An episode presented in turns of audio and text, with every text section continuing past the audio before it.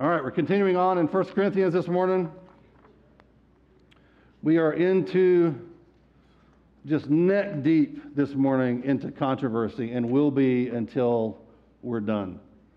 Uh, from, from all corners of church world, I will be an equal opportunity offender for the next several weeks, okay? Uh, you'll be plenty of chances for everybody, depending on your persuasion, to, to go, I don't know about that, right? Or I'm uncomfortable with that. That's okay, all right? That's okay. Uh, my challenge to you is to just try to be biblical. That's what I'm trying to do. I'm just going to say what the Bible says as best as I can figure out and let our feelings just be whatever they are, okay? So that's where I'm at, okay? Um, and so I would like to start with prayer, which I often forget to do, and just pray for the Holy Spirit to help us this morning and then we're going to dive right in. All right. So, God, we just ask you right now that your we submit ourselves to your word. God, say what you want to say. Do in us what you want to do in us. God, we give you a blank check right now. And God, we just want to be people that receive whatever it is you want to give us. And that's it. So help us to be simple in that way and give us faith and courage to just believe and do what the word says. In the name of Jesus. Amen. All right. So we've been in 1 Corinthians 14 for a few weeks now. Um, chapter 12 through 14 is really the heart of the, the whole book of 1 Corinthians, the letter. It's where Paul gets really practical. He's laid the foundation for a lot of things with this crazy church in Corinth that is super divided, right, that, uh, over all sorts of things, and they're, they're treating each other poorly. So not only they divided, but some groups think they're better than others and treat those groups as, as they don't even wait for them to show up before they start eating together and having communion. And they have like fancier food than the rest of them. It's a whole thing, right? It's just a mess. On top of that, when they come together to worship together, like we're doing this morning, it's nuts. It's chaos. There's no order. There's just, it's a, it's, you got, it looks like there's people like, trying to, multiple people at one time, trying to address the congregation. Some of them are prophesying, some of them are speaking in tongues, and not, nobody even knows it. So if you walked in to this worship gathering on a Sunday or whenever they would meet, if you walked in, you would just stop at the back door at the entrance and probably just turn around and quietly escape to the parking lot. It was nuts, okay? And so Paul is going to take all these things he's been teaching primarily first the chapter 13 about love, which we got into a couple of weeks ago. He's going to take that and he's going to apply it to their gathering together. So it's going to take us a couple of weeks to get through all this because he opens up several cans of worms and then doesn't address it because he didn't need to with this church, but with this church in this room, we do need to address it. All right? And so it's going to take us a couple of weeks. We're going to talk about tongues this morning. We're going to talk about prophecy next week. And then we're going to talk about just general, like, what are we doing and why are we gathering together and what do we do when we do that? Okay, what does, what does Paul have to say and what can we extract from the principles we can extract to apply to how we meet together, all right, in general? That'll take probably three weeks. So we'll go over some of the same verses multiple times, probably, all right? So let's start 1 Corinthians 14, verse 1. We're only going to get past the first 1 to start. It says, Pursue love and earnestly desire the spiritual gifts, especially that you may prophesy. So I'm stopping there because we're already in trouble. We can't get past the first one, right? Um, so the first thing he says is pursue love. So he's just, he's taking 1 Corinthians 13, right? If you were here for that sermon, just remind yourself of all the, the radical definition of love that he has, that, it, that is not Worldly love, that's a, a, a, lesser version of what Paul is calling for in chapter 13. He's taking all that and he's bringing it along with him into this discussion about how they worship together, okay? He says, pursue love and earnestly desire, be eager for the spiritual gifts. I'd say maybe a, a third of us are eager. The rest of us are like, hmm, I don't know. He's saying be deeply committed to, eager for the spiritual gifts. I fear that this zeal for the Spirit to work through us in miraculous ways is being lost. I'm really genuinely concerned about it as your pastor. I think we're losing it slowly. It's being lost because it's very hard for us to do what the Bible says instead of what we're comfortable with. This is every human being's tendency is to be eagerly uh, desirous of the things that we're comfortable with, the things we actually want, and the things we're uncomfortable with, we just sort of avoid it however we can. And that means we generation after generation, we tend to like move towards a kind of compromised, watered down, wishy washy kind of faith that everybody in the room is comfortable with, but nobody's experiencing the power of God the way He's called us to. And until you read like the book of Acts, and you start going, wow, there's some really serious stuff and miracles and all sorts of things happening there. And I'm like, well, and for just a moment, you feel dissatisfied. And then you just go, ah, turn a few pages and keep going. And we never think about it again. And this is how we end up losing this experience of the power of the Spirit through us. So, my parents' generation, sitting right over there, rediscovered the gifts of the Spirit during the charismatic movement of the 70s, the Jesus movement. Spilled over. They were not hippies, but they knew some hippies, all right? probably thought poorly of them, but they knew them, right? This was a time of renewal for many that were in a lifeless Christian religion with very little experience of the power and the presence of the Spirit in their life and in their worship. And I can remember growing up around two people impacted by that movement that there was an expectation in my household to not just talk about God as though he were at a distance and silent, and he had just, he was silently and coldly kind of ignoring us and just saying, Well, you have your Bible, read your Bible, that's all I need to do. There was an expectation that he would inhabit his word by the Spirit and speak through that and do like really amazing, miraculous things. That the stuff we see in the Bible should be happening now. That was the expectation. So the question was always, What's God saying to you? If you get around my dad for more than like a minute and a half, He's going to say, What's God saying to you? And, and you never know how to answer. You're like, what do you, what do you mean? Like, he's talking, and you kind of look around. You go, well, yeah, in some way or another, he is always talking to you. He's leading you somewhere. He's prodding you. He's convicting you. He's doing all sorts of things to speak to you all the time. And I grew up around that expectation. I'm super proud of it. That movement diverged into all sorts of branches. Some were good and some were bad and some were really bad. I mean, out of that, we have like modern worship. That's kind of cool, sort of. Right? Don't know what to make of it anymore. We also got like the prosperity gospel. That's really bad. We're exporting that all over the world. That's an embarrassment. There's also some really good stuff that came out of that. We came out of that. This church did. I mean, I'm pretty proud of that. Woohoo! Go Living Hope. As for our stream of churches, many of us that are my age, Gen Xers, the forgotten generation, who, who are my Gen Xers in the room? Hey, we're in charge now. I don't know. I don't know if you noticed.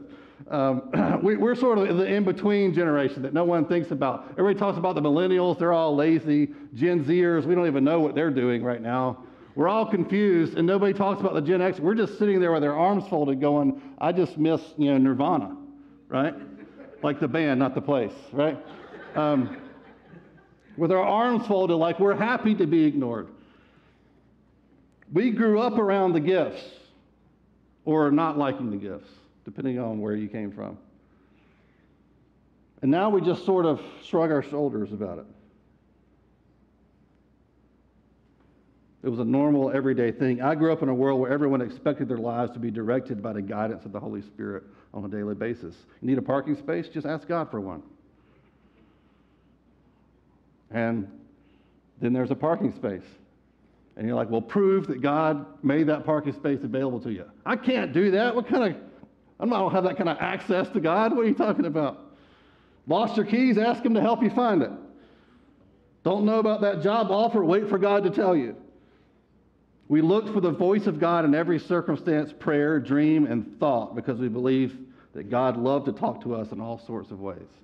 And it's a little too easy to make fun of those people. There's something about an expectation. Even if you think, well, God isn't concerned with your parking space. I mean, do you think God's strapped for time? There's something beautiful about the childlikeness of asking God for those simple things. I think it takes a lot of faith to be that person. So if you're that person, don't be embarrassed. But then some stuff happened. The weaknesses of the movement, namely that in the process of discovering the gifts, they decided that the church needed to start over. Alan Austin always talks about this in our LHC 101 class. Church restoration movements sometimes, often, maybe most of the time, go sideways because you end up throwing out the baby with the bathwater. You throw out, you know, what the church has kind of sorted out over time, and you go, well, we know better. We're going to reinvent the wheel and start over. You throw off your boundaries and your moorings, and you can end up in some weird places. The hard lessons learned by church history were mostly lost, including the strong emphasis on good doctrine, church government, and order in worship, which starts bringing us closer to 1 Corinthians. So while the boomer generation was energized, the Gen Xers became disenfranchised. I cannot tell you how many Gen Xers and millennials I have talked to and heard the exact same story. Many of you are in this church. Just checked out. This thing seems like a lot of hype, a lot of smoke and lasers, a lot of talk, and a lot of faking it and you catch enough people faking their miracles or faking their experience or just going along with the crowd because it seems to be what everybody else is experiencing, so I'll just put on a show. Or ministers that expected you to react a certain way when they prayed for you, so you just sort of did that to meet the expectation instead of having a genuine, honest experience with God or not. It became not okay to not have the experience. So you had, once again, we had in the church a division between the cool kids and the not cool kids. The cool kids were the ones that spoke in tongues and did the stuff and fell out in the service or whatever it was. And the not cool kids were the ones who just wouldn't fake it. And so a generation checked out and didn't trust it anymore.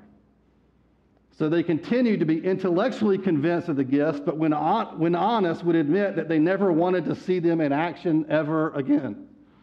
So we, we have this weird category of a lot of people who, who, when they read the scripture, like most people, just say, I can't say biblically that these don't ever happen anymore.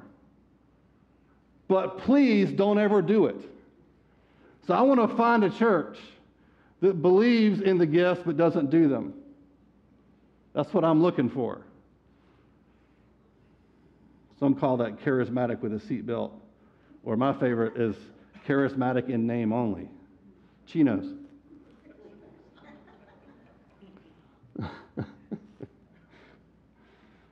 but I can tell you that millennials and to a greater extent Gen Z are not even thinking about the gifts. What one generation stops talking about, the next one forgets.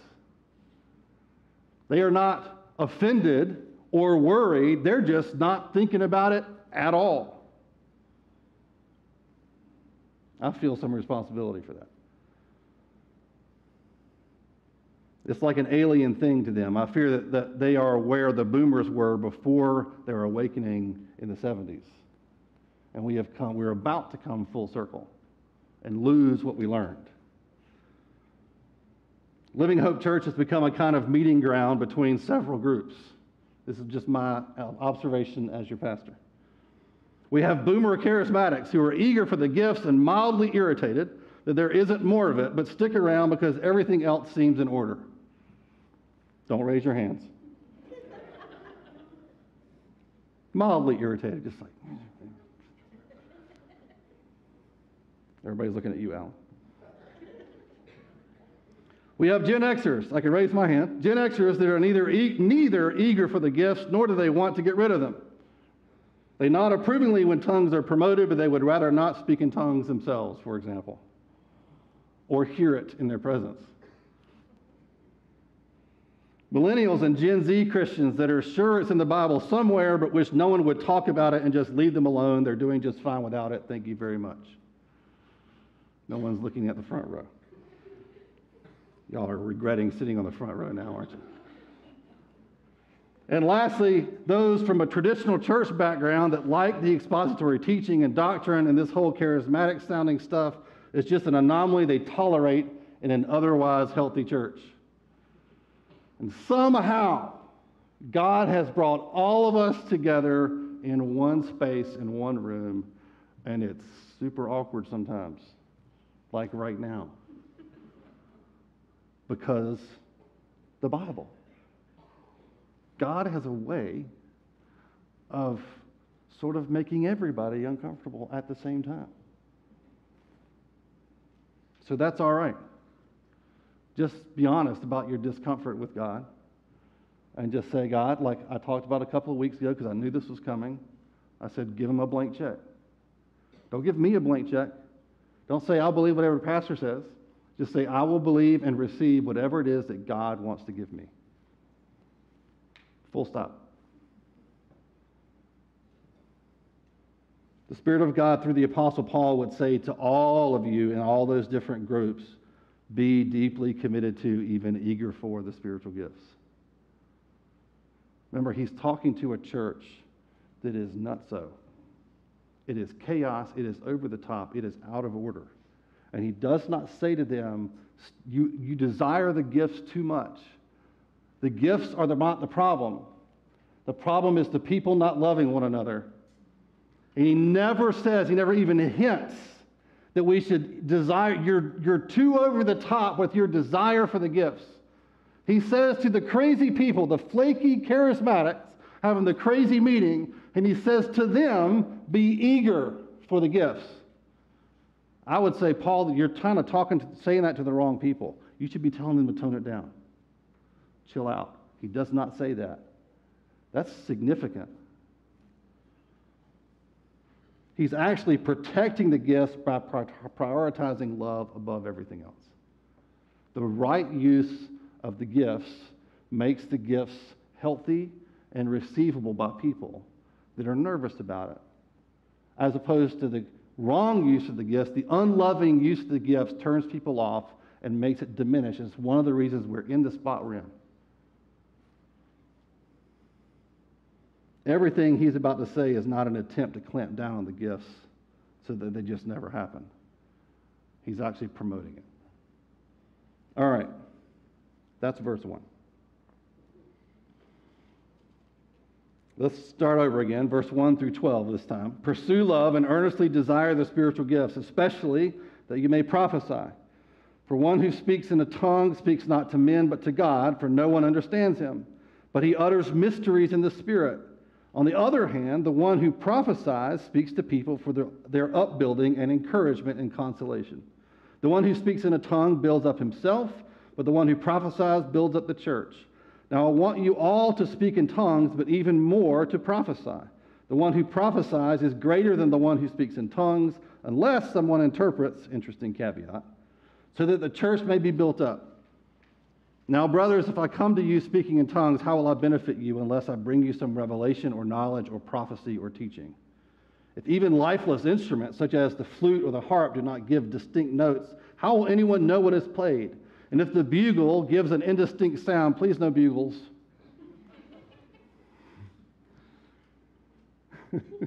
Who will get ready for battle? So, with yourselves, if with your tongue you utter speech that is not intelligible, how will anyone know what is said? For you will be speaking into the air. There are doubtless many different languages in the world, and none is without meaning. But if I do not know the meaning of the language, I will be a foreigner to the speaker, and the speaker a foreigner to me. So, with yourselves, since you are eager for manifestations of the Spirit, strive to excel in building up the church. All right, so first of all, Paul is picking out tongues and prophecy are not because the other expressions of the Spirit, the other gifts, are not as great, not as important. It's because this church is abusing these two gifts. And so he's correcting specific things. Okay, so if you are like, have the gift of faith, you shouldn't be sitting there going, well, he didn't do a whole chapter on the gift of faith. Well, you know, it's because that wasn't a problem here. He's fixing problems. It's not because those other gifts are less important. By the way, it's interesting that these two gifts also remain the most controversial ones. Like nobody's complaining about too much wisdom. Y'all are really going nuts with the wisdom around here, and it's just causing a disturbance. Stop with all the wisdom, right? I'm just, I, I would rather not have the gift of wisdom. Like that's not an issue, okay? Uh, it's because it's not weird.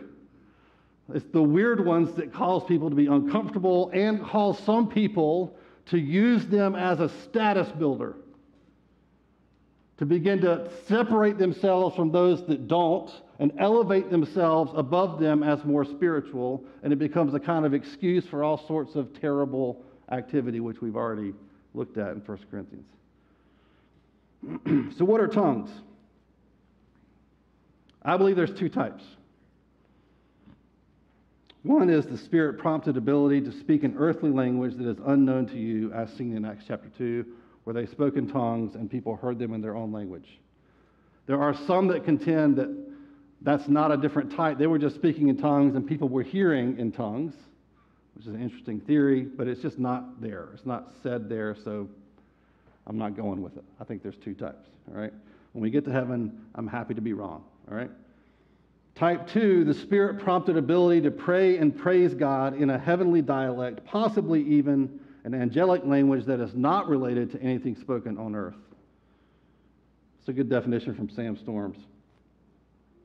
So we can see in verse 2 that the kind of tongues that Paul is talking about here is not to men, it's not to people, it's to God. It's a language that belongs to heaven. Now, if this is sounding weird to you, you're, you're right. Okay? I, don't start asking me why. Why would God do this? Why would he do this strange, weird thing? Why not just tell people what to say, like with prophecy? Why do this? And I don't know. But I know there are some benefits to it. So, what, what is New Testament prophecy? We got. I'm going to talk about this more next week, but we, it's right here in the middle of this thing, right? Simply put, it's the human report of divine revelation. That's a fun, short definition. It's just a human being saying what God shows them. Okay? Understand the structure of these verses is helpful to get the intent. In your notes, by the way, there's some on the back table and online. You can click the link in the description. I've got a little chart. I'll try to say what the chart says in words, but it's sort of hard. All right? So there are two balanced pairs here the one who speaks in a tongue, and then the one who prophesies, and they're compared to each other. You see the, the audience, who, who the target audience is of the two types of speech, and the outcome for both types of speech. All right? So that's what I mean by balanced pairs. For the, the tongue speech, the, the, the target audience is not people, but God. So when you're speak, the person who speaks in tongues is not talking to people, he's talking to God. And the one who gets edified is yourself. Okay? That's the result of those tongues. All right? The other kind of speech is prophecy that he's talking about. The target for that is people because it's in their language, right? And the result is that it edifies the people and including the church and unbelievers. There's two groups he points out. So, to quote Gordon Fee, Paul's emphasis and concern is unmistakable the edification or strengthening, building up of God's people. The one activity, speaking in tongues, edifies only the speaker, not the church, because it is addressed to God and no one understands what is said. The other activity, prophecy, edifies the community of faith because it is addressed to people and speaks edification, encouragement, and comfort to them. All right? So I think the principle we can look at here is Paul puts a, a massive emphasis on intelligibility, on being understood. The message must be understood or it's pointless. The only one being edified at that point is the one giving the message. That's an important principle, by the way, across everything we do, especially when we worship together. It's intelligibility. If you're ever praying or doing any kind of ministry, think about, am I making sense? Because sometimes you're really not. And it's actually really godly and important to think about, am I making sense what I'm saying? It's really important. All right, so let's keep going. Verses 13 to 25, he says, therefore, because now he's going to, so he set up this dichotomy between gifts and tongues, two different types of speech, and the audience and the, the results, okay? And now he says, based on that, therefore, here's how you should do this. One who speaks in a tongue should pray that he may interpret. For if I pray in a tongue, my spirit prays, but my mind is unfruitful. What am I to do? I will pray with my spirit, but I will pray with my mind also. I will sing praise with my spirit, but I will sing with my mind also.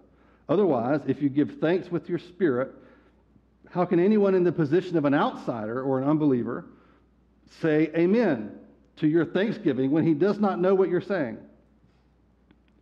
For you may be giving thanks well enough, but the other person who is not being built up, what are you saying? For you may be giving, th- oh, excuse me, I just read the same line twice. Verse 18. I thank God that I speak in tongues more than all of you. There it is, that whole eagerness thing. He's sort of humble bragging that out of all these crazy people in Corinth who apparently are speaking in tongues quite a lot, he says, I got you all beat by a mile. I thank God that I speak in tongues more than you. Again, he's reiterating he is, the problem is not tongues. The problem is a lack of love in the way they're using their tongues, lack of concern for other people. Nevertheless, in church, I would rather speak five words with my mind in order to instruct others than 10,000 words in a tongue.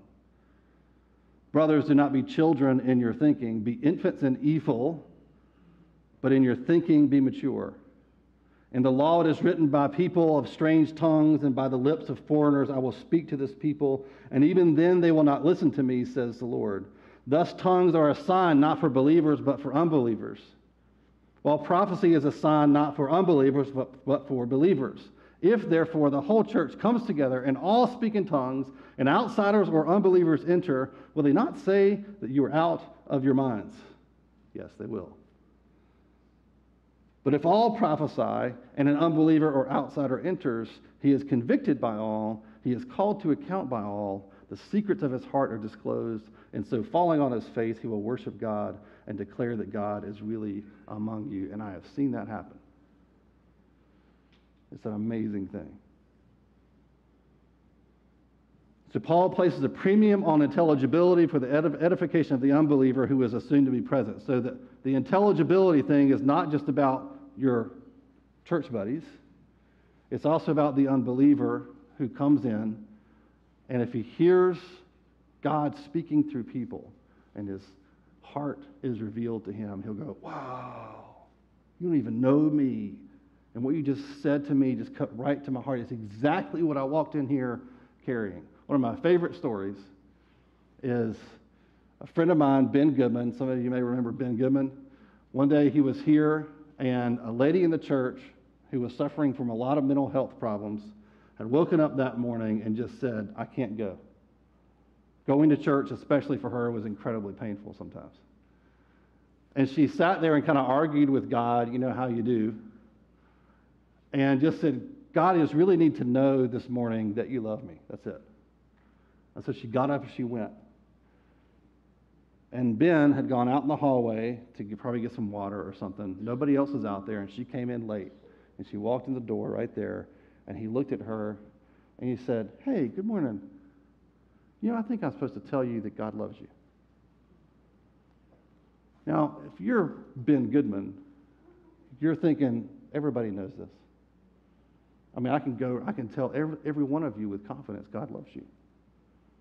But for her, she had asked God specifically, I just need to know that you love me. And he looked at her, prompted by the Holy Spirit, said those words that probably meant nothing to him, but meant everything to her.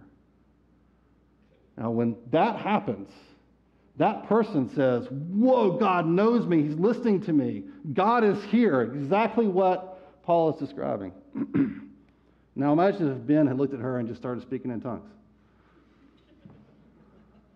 You see the problem? she would have said, Well, I'm going back home. This was a mistake. You're freaking me out.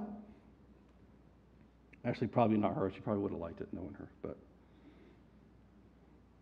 so note that Paul wants everyone to speak in tongues, and he brags that, he, that no one speaks in tongues more than he does. So this is the wisdom of Paul's instructions, okay? He's not banning tongues. He's encouraging them to speak in tongues more, but to let their tongues be regulated by the love for the church and for unbeliever for the unbeliever by interpreting them or being silent. Because intelligibility. Interpreted tongues, in a sense, converts tongues to prophecy. That's essentially what's happening. You're taking what God said to you, converting it into a language that that person can understand, and giving that to them. To that end, a message to the congregation in tongues should be interpreted. I do not believe this means that if you overhear your neighbor speaking in tongues during worship or a prayer meeting or wherever, that you get to bring them up on charges for church discipline. That is not what he's addressing. And that's a, I know that's a tough one. Because those of you who are here because you like the teaching and you like the doctrine and you're kind of you're okay with the gifts, but you just don't want them to happen, sometimes you're going to find yourself in a situation because we actually believe this is real. You're going to find yourself in a situation where you're going to hear somebody speaking in tongues, and you just got to get over it. And maybe you should just, your response should be to ask God for it instead of going, I'm uncomfortable with that. Be eager for the spiritual gifts. All of them. You're not going to get all of them, I don't believe. But I'm eager for them. I'm jealous for people with gift of faith. I just don't have it. I've got wisdom, which I really like. Sometimes stuff comes out of my mouth and I'm like, I don't know where that came from, but it sounds like a fantastic idea. We should do that thing. Right? That's a wonderful gift. But faith, man, they don't even have to have good ideas. It could be the worst idea ever, and they just believe God no matter what, He's going to work out. It's going to work. And it's a stupid idea, but we're just going to do it because God's going to bless it. And they're just sort of there. They're like on, the, on their balls of their feet all the time. What are we doing, Pastor? Where are we going? Just point me in the right direction. I'm on it. And anything that happens that goes sideways, they're like, it doesn't matter. Don't you love those people? They're kind of annoying sometimes when you're having a rough day, but they're a wonderful gift. I'm jealous of that. That's when I get around people like that. I go, man, God, want, I'm eager for that gift. I'd love to have it. That's pretty awesome. And I feel the lack of it in my life. Tongues is the same way. I speak in tongues, and it's an absolute blessing in my life. Half the time I don't know how to pray, and so I just speak in tongues. Even when I do know how to pray, I still speak in tongues. It's a wonderful gift. It it, that word, edification, is the right word. It edifies me in here. And for somebody like me who's prone to melancholy and irritability and just wanting to do whatever the opposite of the gift of faith is, which is like give up and be like, this is all for nothing, like spiral down. You know what drags me out of that hole? nine times out of ten, it's just praying in tongues. It's a wonderful thing. And somehow we've turned it into this thing to be feared and to be upset about and to be worried about as some kind of sign of somebody who's flaky, untrustworthy, and unbiblical.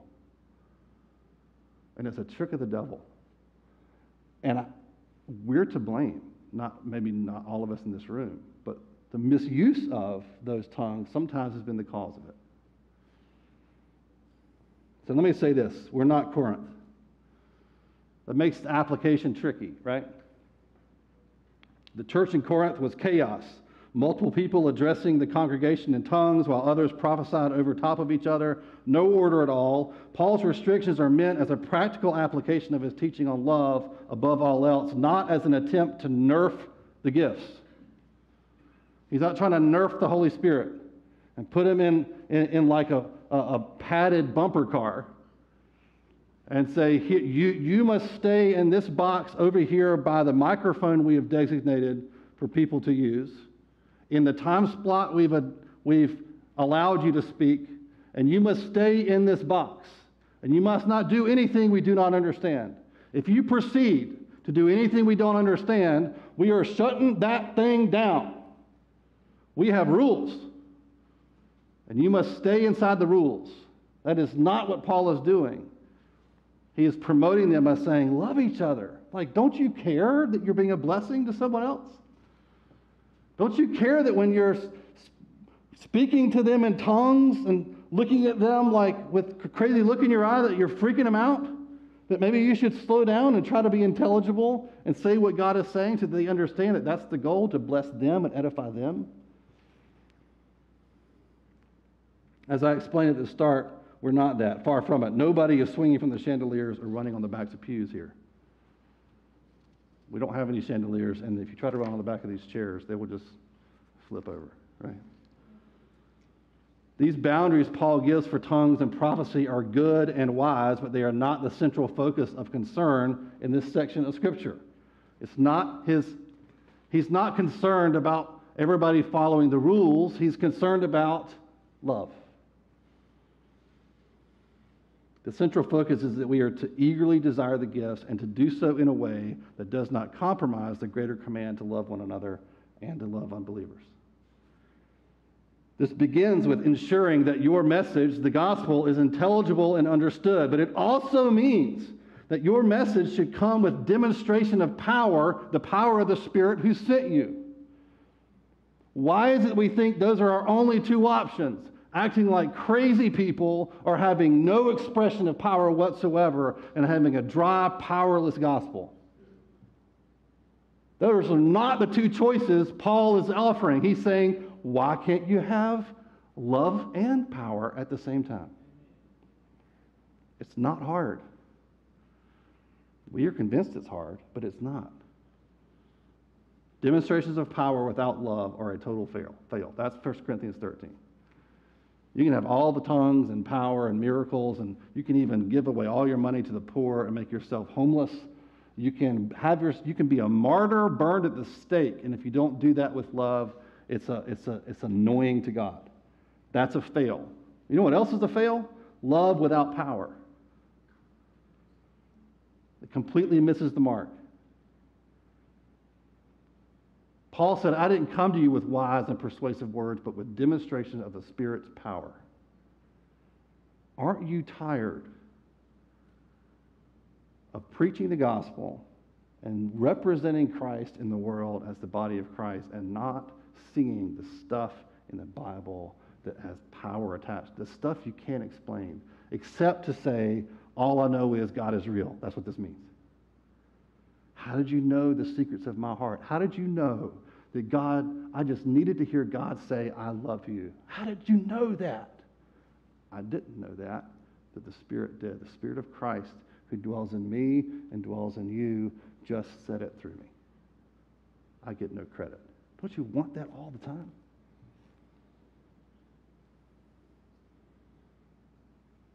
So, the question on everybody's minds can all speak in tongues? I think that's a sidetrack, by the way, but I'll address it quickly. I think all is very hard to prove. By all, I mean everybody can speak in tongues, but I sure hope so. I think that's Paul's attitude. He doesn't say yes or no right? He, when he says, do all speak in tongues, no, he's like, well, is he talking about everybody or is he talking about just in a worship service? What's he mean? What's the context? It's tough to sort out, okay? I think our attitude should be most people here did in, in Corinth. It just seems like that. Can't prove it. I don't think would, he would have to bring it up if most people were not speaking in tongues. That's challenging. I also think it's true of us that many of the people who have the gift of tongues don't think they do and don't speak in tongues. And there's no way for me to like go, well, you, that's you, that's you, that's you. I have no idea, okay? God does not give me that power. He doesn't give anybody that power. I don't know. I think it's a terrible mistake to take that and make a law of tongues where everyone must speak in tongues. That is a terrible, terrible error, a terrible mistake that puts people in bondage and actually makes them question their salvation which is sort of not the point. The point is the opposite. So, my advice to you is to ask the Holy Spirit for the gift on a regular basis, to mirror Paul's attitude. I wish that everybody spoke in tongues. That's my desire. I am not in control of who does and who doesn't, and I do not expect that everyone will or should. It is not a sign of your salvation. So just ask Him, like any other gift. You want faith? Ask Him for it. You want wisdom? Ask Him for it. He may or may not give it to you. You may have to depend on someone else for wisdom or for faith, like me. But ask Him for it. And don't quit asking. And after you ask, try it. Here's the most practical advice I can give you, all right?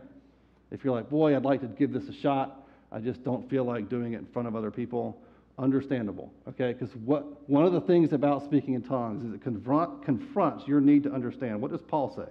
My mind is unprofitable. I don't even know what I'm saying. For some of you, you're in bondage to needing to understand everything so that you can control it. And it's a stronghold in your life. You will not obey God until you understand what's going to happen and you can predict it's going to work out well. God I'll do what you say when I can see where my foot's going to land. And when I see where my foot's going to land, then I'll take a step. I must understand before I do. And one great benefit of tongues is your mind is unprofitable. You do not understand what you're saying. For some people, they love that, and some people, it makes them very uncomfortable. If you're one of those people, here's what you do you just get by yourself, where only you can embarrass you, and you just try it. You just try it. Nope, that's not tongues. I don't know what's going on. I just said breakfast instead of tongues, right? If the word breakfast comes out of your mouth, not tongues, all right, or whatever, right? And, and then you go, well, I just don't have the gift. So just ask him again. And whenever you ask, try it again. You won't know. Here's the killer. It's the way God is. You won't know if you have the gift of tongues until you try it. It's not like the Holy Spirit comes and takes, it's not like intrusive thoughts. where, where all of a sudden weird words come into your head and you're like, mm, and your mouth starts moving like you're in a trance, all right? Don't, that's not how this works. Faith is always in doing, right? So you won't know until you try it. And if you try it and fail and it's not there, it's okay. It's not a failure. Just keep asking God. And you may ask Him for your entire life and never get the gift. That's okay too. But I, my hope, like Paul, my hope is that every one of you would speak in tongues. That's my hope. Because that's Bible right there. So that's my advice. I'd like to pray. Um, I'd like to pray and ask God for this specifically right now. Um,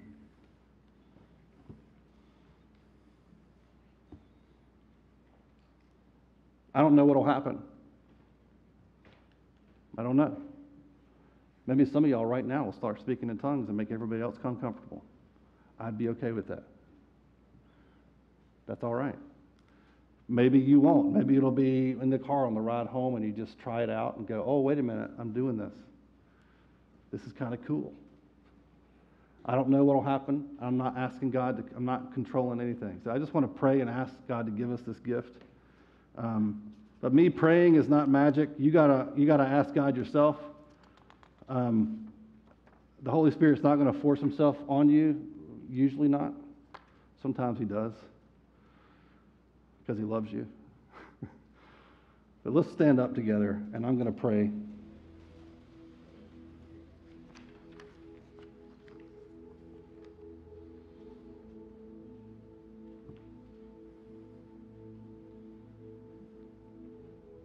God, first, I just pray for those who um, this topic brings up all sorts of negative connotations negative feelings, feelings of worry, maybe even anger.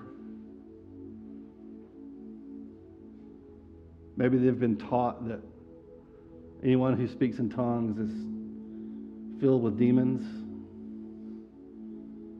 Maybe they've been taught that this stuff is not for today, it's for another time. Or maybe they've just been taught that tongues is for today, but everybody who does it is faking it. Maybe this is associated with all sorts of evil, wicked things. And God, I pray right now that you would just ground them in your word and what you say to be true, not in their experience. God, that you wouldn't ground them in what I say or what I do, but God, that you would ground them in your word and in your spirit. God, every gift that you give is a gift. And we don't want to reject your gifts. If it's a gift from you, it's good and it's an expression of you, it's an expression of the Spirit. So to reject the gift is to reject the Spirit. So, God, help us to, to not just think about the gift and whether or not we want it or not, but to think about the Spirit, the Spirit of Christ, who represents Jesus, the one who unifies us with Christ and holds us in his hand forever. One who seals our, our salvation, the down payment on our eternal future in Christ. That Spirit is offering this gift. So, Lord, I just pray right now that you would extend this offer, extend the gift to all of those that you choose right now. God, above all else, I pray that you would teach us how to love one another well.